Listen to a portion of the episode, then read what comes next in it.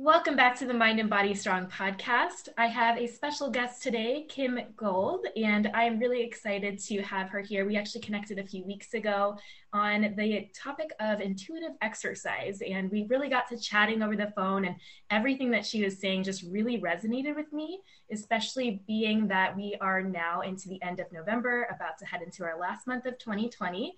It's been quite the year, and with the new year on the horizon, so many people go into that mindset of starting an exercise program or starting a new diet. And I really want to have this conversation. I think Kim is going to be fantastic in leading this about just how to build a healthier relationship with exercise instead of viewing it as a chore. So, Kim actually runs a body positive gym in Austin, Texas. So, I know with all her experience there and being a therapist for those with eating disorders and just her own personal experience is going to bring so much knowledge to you guys. So, Kim, welcome to the podcast. Thank you so much for having me. I know I love that we were set up through a friend and. Yes um, just like the most serendipitous meeting. So I'm glad that you know, we go from kind of being set up on like a blind friend virtual date. It really was. And when I was talking to Kim on the phone, I was like, you know, I just feel like you were the exact person I needed to talk to at yeah. the stage of life that I'm at, entering in back into the personal training field where there's a lot of diet and exercise talk and how to have a healthier relationship with all of those things food, our body, exercise for not feeling like it's this chore and like it's this, you know, really punishing, like awful thing, which I think is a lot of what comes up in that field. So I want to mm-hmm. give my audience a chance to get to know you, Kim. So tell us a little bit about yourself and we'll kind of navigate into this conversation. Sure. So I will make a very long story short and say that my background is in mental health. I'm a licensed marriage and family therapist, which means a lot less about like who I see and infinitely more just how I see people. Because um, I can see individuals, couples, families. I've worked at a psych hospital, and eating disorder treatment center. Um, and that doesn't necessarily, you know, I, I, love seeing individuals. So I, I do private practice therapy now. I have my own private practice. And um, along the way, for, and I I, I, say for fun. I mean, it was just to use a different part of my brain. And I suppose, you know, movement is fun. I've always loved exercise. And so I ended up getting a job at a barre studio and I worked the front desk. And then I wanted to train as an instructor just to challenge myself. And I loved it so much. Um, I worked there for a couple years. And so I was balancing the hustle of getting my hours to be fully licensed for mental health, also with working at the barre studio, and had seen so much overlap in uh, different ways. And I realized in the mental health field, you know, I, I ended up specializing and I specialize now in eating disorders, body image issues. I noticed that there was sort of this aversion to talking about exercise because the general feeling i suppose was if you talk about it it means that you're you're abusing it and you're you know talking about it unethically with clients and it means that you haven't healed your relationship and all this stuff. And i felt very self-conscious about sharing my experience working at the barre studio because i felt like i would be judged. And so i started um, to make to figure out you know was i doing actual harm? Like had i healed my relationship with exercise? I started doing my own research and challenging beliefs about exercise that i had sort of felt were a no-brainer and so the first one being, does exercise actually help you lose weight? Because that's not how I was using it. And yet that was sort of what I was afraid of was being put on me or was a concern when I was recommending it to clients who might have disordered eating or compulsive exercise behaviors. And so ultimately, once I figured out that no, exercise is not statistically significant for weight loss, that sort of started this like snowball effect for me I'm like, oh my gosh, then what else is not true? And that all, like getting all that information helped me become so much more comfortable with um, my own relationship with movement too, because I had to really evaluate what of my beliefs were based on fact and what were based on like diet culture influence. I was then able to take that information to speak more comfortably about exercise in sessions with clients and also be able to start cultivating a more compassionate, intuitive space at the studio when I was teaching. And then just sort of and it actually was funny. I had been thinking about kind of going off on my own because there was a lot of diet talk um, that to me didn't feel helpful or reparative when I was at the studio. Uh, and I ended up applying to be, I don't think a lot of people know this, um, but I ended up applying to be a Superfit Hero like affiliate or ambassador. And they rejected me at first. And I was so hurt and I was indignant. And I was like, oh my gosh, like I am doing such good work. I'm creating such compassionate spaces. Um, and the gal who rejected me, she was so sweet. She was like, look, your values are great. Your social media is great. The studio that you work for is super diety and we can't in good conscience like recommend that clients go there. And so that to me was sort of the nail, the final nail in the coffin. I'm sure there's a more positive analogy I could or metaphor I could use. sure. It was sort of like cherry on top, I suppose, where I was like, okay, I need to cultivate if I really want to be um, aligned with the message that I'm sending of like inclusive exercise and intuitive movement, I need to cultivate a space, like a system that really also cultivates that. And so that was a lot longer. That was a long-winded way, I suppose. That's the short. No, that was that was perfect, and everything everything that you said was was beautiful. I think one of the things that a couple of the things I was writing down as you were talking is this adverse, like just feeling about talking about exercise because you were dealing with those eating disorders. And I kind of went through similarly, like, have I really healed this relationship with exercise? I actually stopped exercising for a really long time as I healed my relationship to food, which was very challenging as someone who used exercise as this over just kind of like I just over exercised for fear of weight gain because, you know, to me, I internalized all those like weight gain messages as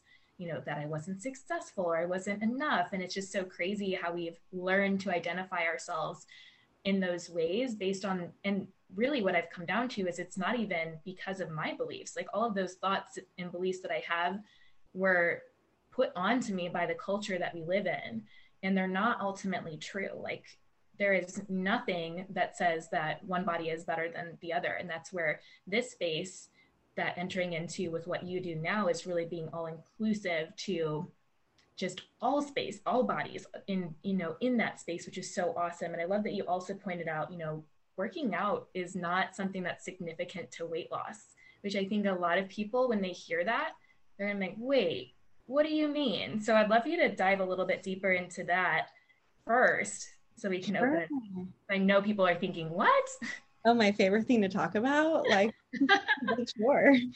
Uh, so, uh, yes, I'll back up. And before I talk about the like why that's not true, I want to speak to like what has reaffirmed that narrative because we hear so. I, I'll say I've heard so often people push back because they say, "Wait, that's not my lived experience." You know, I didn't change anything about um, my diet, but when I started working out, I actually did lose weight.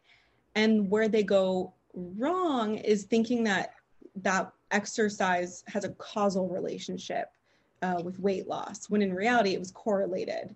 You know i think we all learned in science class in like eighth grade but like correlation does not imply causation. It's like that is applicable here because what's happening is that everyone has what's known as a set point which is the weight range at which our body performs most optimally. We don't get to decide our set point um, as you probably already know. So i'm saying for the benefit of our listeners it's like we don't get to decide our set point it is decided for us primarily by genetics at stage in life, hormones, all of that if we've given birth. Our body does not know when we're dieting and trying to lose weight. It doesn't know that we want to lose weight or be in a smaller body. It thinks that we're starving. Um, and so the our set point is typically people then say, you know, like, what is my set point? Like, I do not know because you're the expert on your own body but our set point is typically when we're not dieting and we're eating intuitively and we're listening to our bodies and we're moving intuitively, where our weight settles. And the, that range is where our body kind of allows us to be, where if we gain a little bit of weight, if we lose a little bit of weight, it doesn't react essentially um, or go into a state of survival. And so when it comes to that question of, well, I didn't change anything about my diet, but I started exercising, how do you explain the weight loss? Well, you might not have been at your set point because if you lived a life that was incredibly sedentary or spent, you know, a nine to five in a cubicle, then just went home and kind of watched Netflix, which, you know, nothing wrong with that. I do love some good old Netflix. However, if our bodies crave movement, and so if we're not moving, we're not actually using, you know, a small percentage of energy that that does get used when we exercise. And so it, it could be that the weight loss was as a symptom of beginning to move, not as a cause um, mm-hmm. of moving. And so the reason that that's the case, in addition to set point, is that 100% of the energy that we consume comes from food. And I say energy instead of calories because it's a more neutralizing term more often than not. Um, so if 100% of the energy that we consume comes from food, exercise actually only uses around 10 to 30%. 30% is like the max. Like we're talking someone who exercises all day, every day, you know, competitive athlete, Olympian.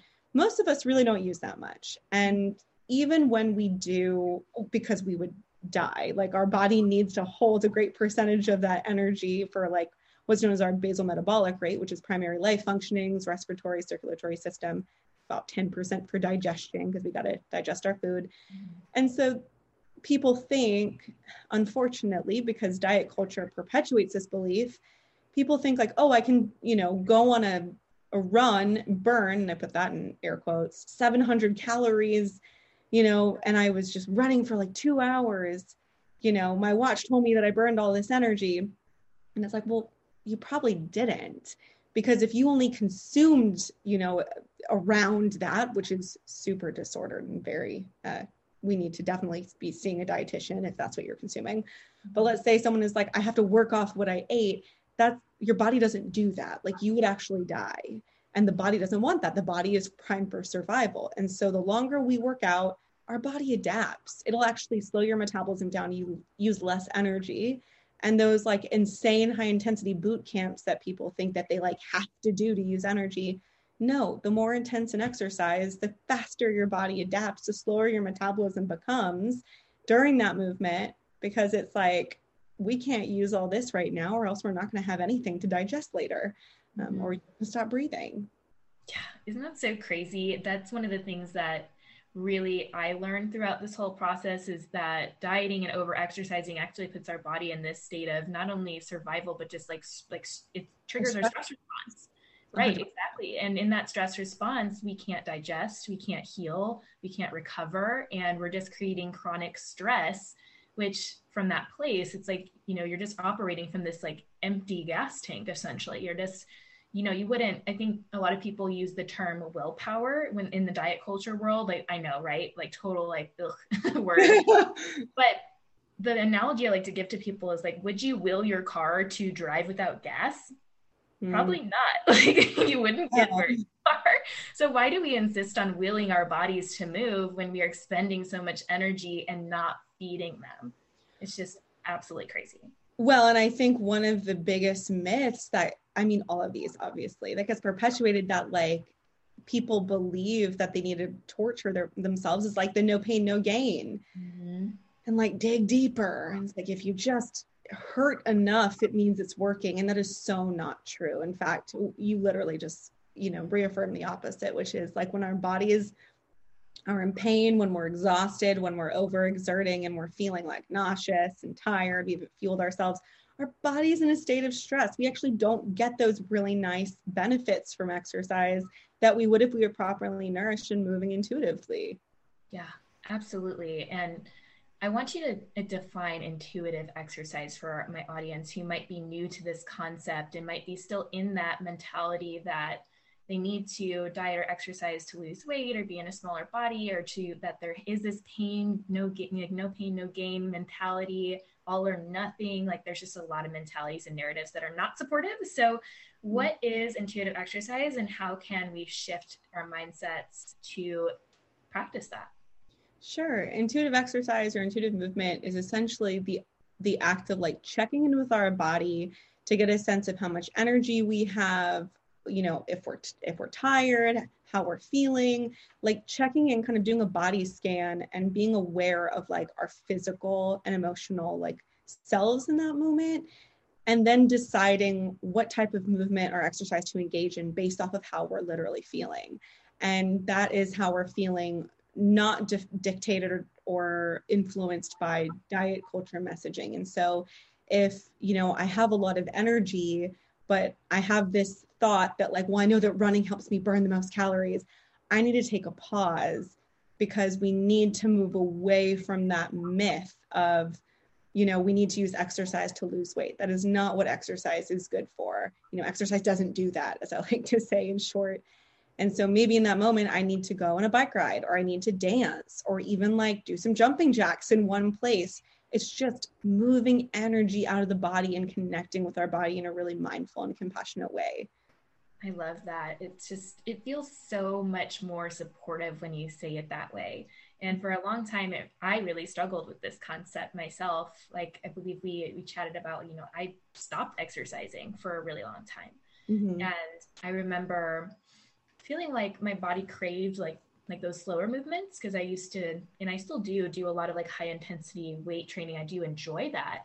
But because I've moved into this place now of more intuitive exercise, I'm able to do those slower mo- like movements like yoga. Like whereas before, I didn't consider that a workout. It was like, no, like if I do yoga, I have to also do something else because it wasn't considered a workout if I wasn't sweating. There was all these expectations about how long it had to be um, you know, how I had to feel afterwards. And what if it could just be like stretching and supportive? And it's it's funny when I tell people that now, um, when they're like, what do you do for movement? I was like, I mean, I guess I, I do a couple of high intensity interval workouts like a week because I, I teach them and I enjoy them.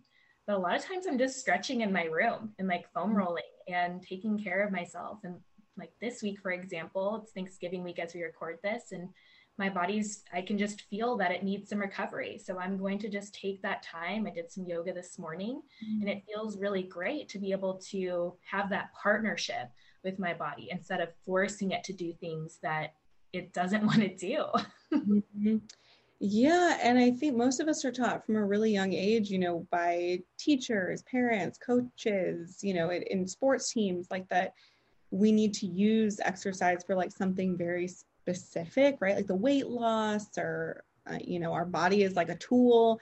And it, we don't really get taught like how do you tune in and like listen to your body, ask your body what it needs. And I think that's something that, you know, in therapy too, when I'm working with people who have family conflict or conflict with partners or struggle like communicating, we are literally not taught to even communicate with ourselves. Like we are not tra- taught how to heal our relationship with ourselves or ask us like what what do you need emotionally, physically, mentally at any given moment? Um, that's considered like selfish or self serving. And it's so not because we end up missing all these opportunities to really tune in and like honor our bodies. And like that's what ignoring our needs is what keeps us from feeling like settled and connected, which is ultimately what we crave. Yes. I love the word honor that you used. I think honor, trust, communication. I loved how you brought up just communicating like between family members. It's the same way we need to learn how to communicate with ourselves and we're not we're not taught that. We're taught to seek validation and approval and advice from all these external sources and to like kind of give our power away in that sense instead of actually turning inwards and saying what is it that I need, which can be such a kind of just interesting way of looking at it if you're really not used to it like a very just you know novel thing i guess. I know it was for me i was like what do you mean? Like i just have to do 30 minutes of exercise every single day. And while movement is 100% uh, very good for your health and well-being and your mood and your stress levels if you're not enjoying it and allowing yourself to be in that relaxed state you're just continuing like this kind of chronic stress cycle and in turn breaking your body down. That's one of the things i have to constantly remind my clients of if at the in the gym environment is to take breaks. And we have a mm-hmm. couple of members that just go every single day. And like i haven't had a break in two weeks. And i'm like listen like i'm not allowing you to sign up for classes for like the next two or three days. Mm-hmm. like this is not because what you're doing in a workout class and what people don't recognize is you're breaking your muscle fibers. That's literally what you're doing is ripping them apart when you're doing something like weightlifting and interval training. You're ripping your muscles apart. The only way that you can recover is is resting and sleeping and taking care of yourself. Mm-hmm. Well, I really like, and I think you said it a couple times. This reference this period of time where you didn't even really exercise as you were recovering and healing your relationship with food and your body and i think that's huge. And we don't talk about that enough because i i went through the same thing as i was exploring like what am i using exercise for? I had this sort of like existential crisis where you know I've loved exercise my whole life. It's always just been this like no brainer and yet the relationship I've had with it as I'm sure you you also can identify has gone through like so many different waves and like transformations. And um, there yeah there was a period of time where I was just confused more more often than not I was like well why would I go exercise I, I don't even know like what's the point. I'm taking, you know, I was challenging all these myths at that time. I was helping my brain kind of readjust and rewire in relation to like what exercise was good for. And I couldn't quite decide then, well, okay, like what what's true about exercise then and like what do I even want to do? Like I've been so used to relying on external cueing and messaging about like what I oh geez, what I should do that I had not practiced you know, asking myself what would feel good. And so it was this like twofold process, or I, I suppose threefold, like challenging internalized narratives about exercise and figuring out whether they were true or not, most of which were not true. Um, and then, then, you know, kind of starting to ask myself, okay, if, if I don't have to get up at 5 a.m. every morning and spin, then what, what might I like to do? and then once kind of i started identifying what might be fun what i might enjoy beginning to to give myself some new narratives to work with of like what is what is exercise really good for how is it helpful because if all these other narratives aren't true i need to understand what the benefit of this is you know so i'm not just sort of like blindly jumping into another like relationship with movement without being curious. Mm-hmm. And ultimately i think that's what is missing is that the what the actual benefits of exercise are are sort of an afterthought. It's like yeah no no heart health sure that's great. But like i can lose weight when i you know go to that boot camp or whatever get on the treadmill. And it's like no no no. Let's let's take calories and and weight loss and all let's take that out of it because research does show that regardless of body size whether that's it being a thin body or being in a, a larger body regardless of body size, someone who exercises or someone who engages in, in intuitive movement does typically live longer. Like yeah. our life expectancy goes up when we move. However, not when we're using it like compulsively or abusing our bodies, right? Then we're in like a consistent state of stress response. Yes, absolutely. So many good points there. Um, I think it's just it's so important to highlight that, I like how you kind of brought me back to that point where I didn't exercise. I don't maybe don't talk about that enough because I was also very confused in that moment, really enjoying moving my body, but also really challenging a lot of those internalized narratives that were not supportive. And one of the questions that you pose is like, what's the point, right? Like, what's the point if I can't change my body or lose weight? I think that's a lot of the the struggle, the internal struggle that a lot of the people I work with have. And I, I even heard someone in the gym the other day like vocalize that. I was like, well, let's talk about all the internal changes you've made through putting your health and fitness first. Like, let's talk about that instead of focusing on all these numbers and things that really just don't mean anything. Like, we can, and I think one of the things you kept re coming back to is like that it gets to be fun. Like, what, what, what would be fun? What would be enjoyable?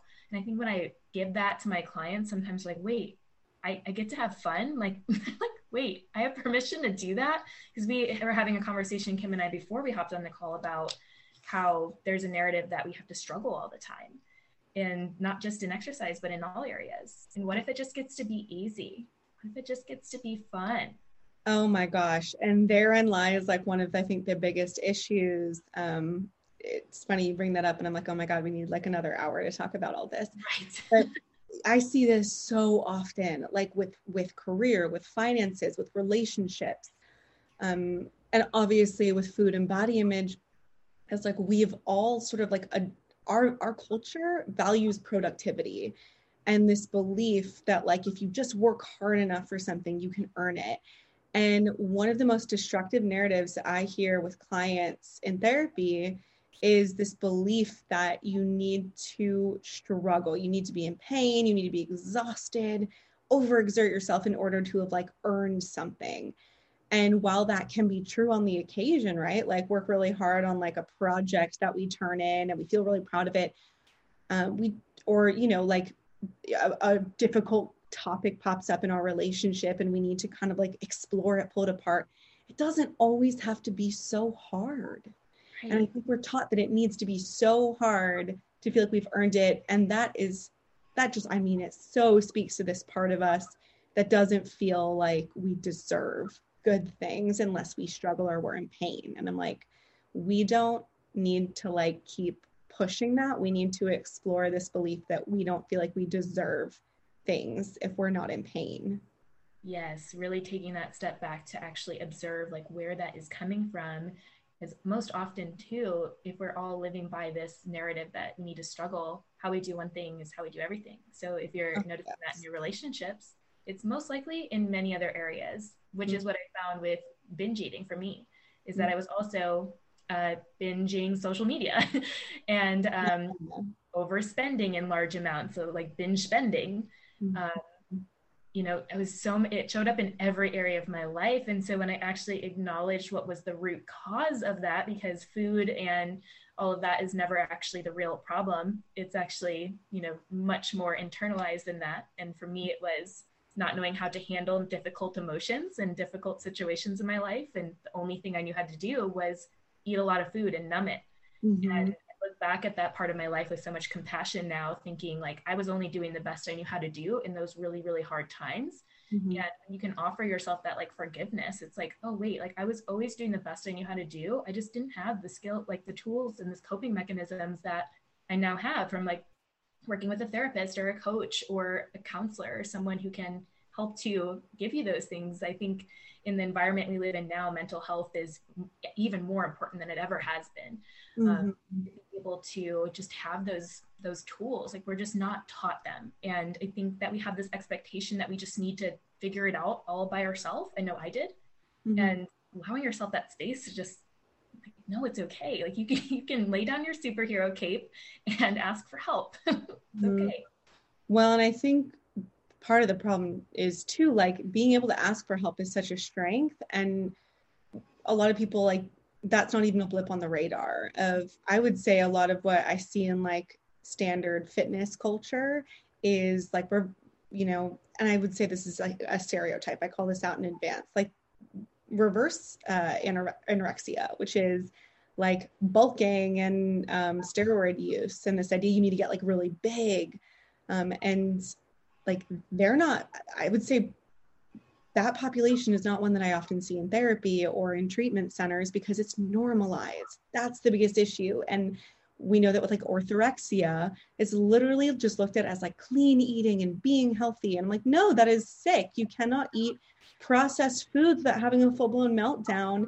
And it has the same sort of superiority complex as anorexia this idea that like I'm better. I figured out the secret if, you know, because I eat clean and I, I treat my body like a temple. I mean, I hear the same narratives over and over again used to justify really sick and disordered behavior. And the difference being is they just slap a label of health on it. And that's not to point fingers or blame.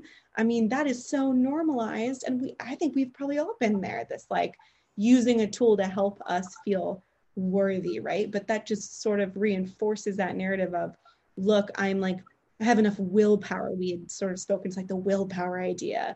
I have enough willpower to not eat these things and to go to the gym every day and like look how mentally and physically strong I am. And it's like, well, could you eat some cheese without having a meltdown? And if the answer is no, we should talk. Yes, absolutely. So many good things. So, as we head into the end part of this 2020 and head into a new year where Many people are making resolutions for their health and other areas of their life. In the area of intuitive exercise, what are some of the tips that you have to at least help my audience navigate like having more compassionate goals around exercise and, and food in the new year that will help support them instead of set them up for failure like diet culture does? Yes, I love that you're talking about this. I think those really linear narratives of like new year, new you, and like I'm gonna lose 10 pounds in the new year. Those are really hard because those are just very linear, like black and white. Um, I need, you know, the new year, new you is so limiting because it implies, it sends this message that what you are is not enough. And I know eye roll, it's like the sort of cliche, you are enough. And that's, I mean, obviously that's what I'm saying, but also if you rolled your eyes at that, like you are, it's like, well, you don't feel like it. And so meet yourself instead of trying to transform yourself or like think that that new face wash is going to like cure you. I know, I get it. I started wearing sunscreen too. I feel better now that I get to say I wear face sunscreen. And let's get curious though, instead of just shooting out in the future and say, here's what's going to make me better, that quick fix. Let's look at like meet you where you are. If you don't feel good enough, if you're setting that goal to like redefine yourself in the new year, let's get curious first about what you feel like is not working you know seek out help just like katie you had said you know i had to look at what the root was in order to look at how to shift my behaviors and become more authentic and compassionate. Instead of developing new behaviors and solutions which inevitably become the problem let's look at what the core is that's perpetuating this belief that, of the not enoughness. And then with this like goal setting like reel back on the goal setting entirely right? As we're acknowledging that we need to meet you where you are before we create these like shootouts. We need to get curious about like what are, what is someone's actual values? What do we really care about? Mm-hmm. and instead of sending setting black and white goals and this is something like one of my very first therapists taught me that i just loved instead of setting black and white goals let's identify what our values are and set flexible intentions based off of those values. So if a value of yours is i want to treat myself with more compassion let's get curious or when i say let's obviously i can't see thousands of people at once but i would, I would implore everyone to get curious about like what is not working what you know what do you actually care about and how do you align with those values baby steps? So if you value compassion get curious about are you really extending that to yourself or are you just volunteering on weekends and saying you you're like doing it there? Like that's where you're getting your compassion fix because let's create something that's a bit more long term and like identi- um, applicable to yourself too.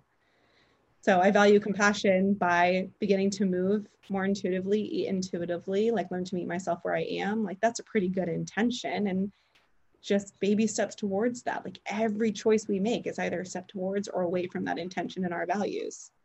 I love the, that you use the word intention setting. That's actually something I do with my clients in the first session. I explain mm-hmm. how we're not going to do goal setting today. like you would with typical health coaching, we're going to do what's called intention setting. Mm-hmm. And really setting the stage for that because, like you had mentioned, it's a lot more flexible. And when we create ourselves these, what we often internalize goals, it's like we don't stay on the straight and narrow path and we fall off. We're now identifying as a failure or that we are behind or that we're off, you know, we're never going to get there. But when we can create an intention and know that it's a winding road and that we can incorporate all of the, the quote unquote setbacks or um, ways that we've kind of gone back into those old behaviors and just know that that's a part of it we can set ourselves up to be like oh this is a part of the process and it's normal and it's fine instead of saying oh my gosh something's gone wrong.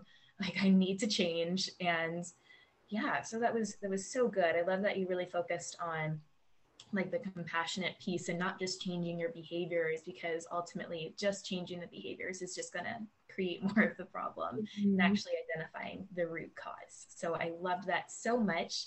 So I'd love to know what, as we kind of round out this episode, what is your favorite intuitive exercise? And if you could tell us a little bit more about where my audience could find you and more about autonomy movement in Austin, that would be awesome. Sure. And I think um, I give as a therapist, I probably give such unsatisfying answers because most of my work is right in the gray. And so I don't know that I have like a favorite intuitive exercise. I think I like to make a habit of offering myself like a smattering throughout the week. And so I'll do like, you know, a strength, like a weight workout with my fiance, or I'll like, you know, one morning we'll just like go on a walk, especially with the air cooling down in Texas. It is so nice to be outside. Um, you know, if I have my partner he actually like his bike got stolen out of our garage but before that i did love bike riding and i um i'm having a hankering for some rollerblades so at some point maybe i'll invest in some rollerblades that would be fun. Um at probably the same time that i invest in a dog at some point soon that should happen. But all that to essentially say um it just really that's the point of intuitive exercise right? Is intuitive movement is i wake up and just sort of ask myself how i'm feeling and um, you know yesterday i didn't even think i was going to move. I was so tired but then towards the end of the day my arms just started getting a little jittery. My legs started getting jittery so i um, went on like a little quick walk which was nice. And then um, we you know autonomy movement we do have a physical studio in north austin texas. At this time um, we're kind of doing in person at the studio appointments just pretty much upon request. We don't have anything like consistent going on there with COVID. Um, however, obviously it's still it's there. and People can ask if you know they want to do a training session up there. Otherwise, all of our services are actually online. We're virtual, and so you know that's a question I get a lot is like, well, you, or a question statement. It's sort of like, oh, I wish I could come take a body positive barre class, but I'm not in Austin. I want to be like, okay, don't worry though. On our website, everything is virtual. If you have create a Zoom account. You can hop on all of our training. We have fusions, which combine movement and therapy. Um, we have body positive Barre, like I mentioned. We have two barre instructors who are just wonderful, uh, Natalie and Holly. And the, your first class is free with code first free. It sounds like an infomercial. Um, and we also, you know, if you were listening today and heard some like new information and want to just learn a little bit more, about like what the heck are we talking about i actually created online courses for that so for clients um, you know if you're wanting to heal your relationship with your body movement body image i have a course it's called debunking movement myths catered for the client. And so you can access that through our website through our client portal. And then for professionals if you're a personal trainer um, if you're a group fitness instructor fellow therapist dietitian nutritionist what have you we i actually created a course that is pretty similar. It's like a parallel experience for professionals um, also barre instructors i created a barre for all bodies to help people learn how to teach more inclusive courses. And so those are all accessible through our like professional portal on our website. And um, they can follow us on follow us on instagram. We have an instagram autonomy movement all one word. Um, we, are also on facebook. Of course um, facebook i think we post maybe like events and some pictures like from Instagram, but that's sort of our main hub. And if you sign up for our newsletter, um, you get a weekly update from us. So 10 out of 10 would recommend. We also have a free guide to intuitive movement on our website. So want to make sure everything gets there. Yeah, and there's a fun little checklist in there to kind of figure out are you moving intuitively or not. Ooh, so good. Awesome. Well, we'll definitely link all of those in the show notes for you guys. So definitely go check out Kim and Autonomy Movement. I follow them and I love, I follow all their instructors because they're but they have really great, great information there. And I just want to thank you for doing your, your work in the world because it's so important. And I just have loved getting to know you and your movement and really just thank you for sharing this on our podcast today. Thank you so much for having me. I love connecting with like minded professionals. So you're a treat, Katie. Agree. Well, thank you so much, Kim. You're welcome. Bye.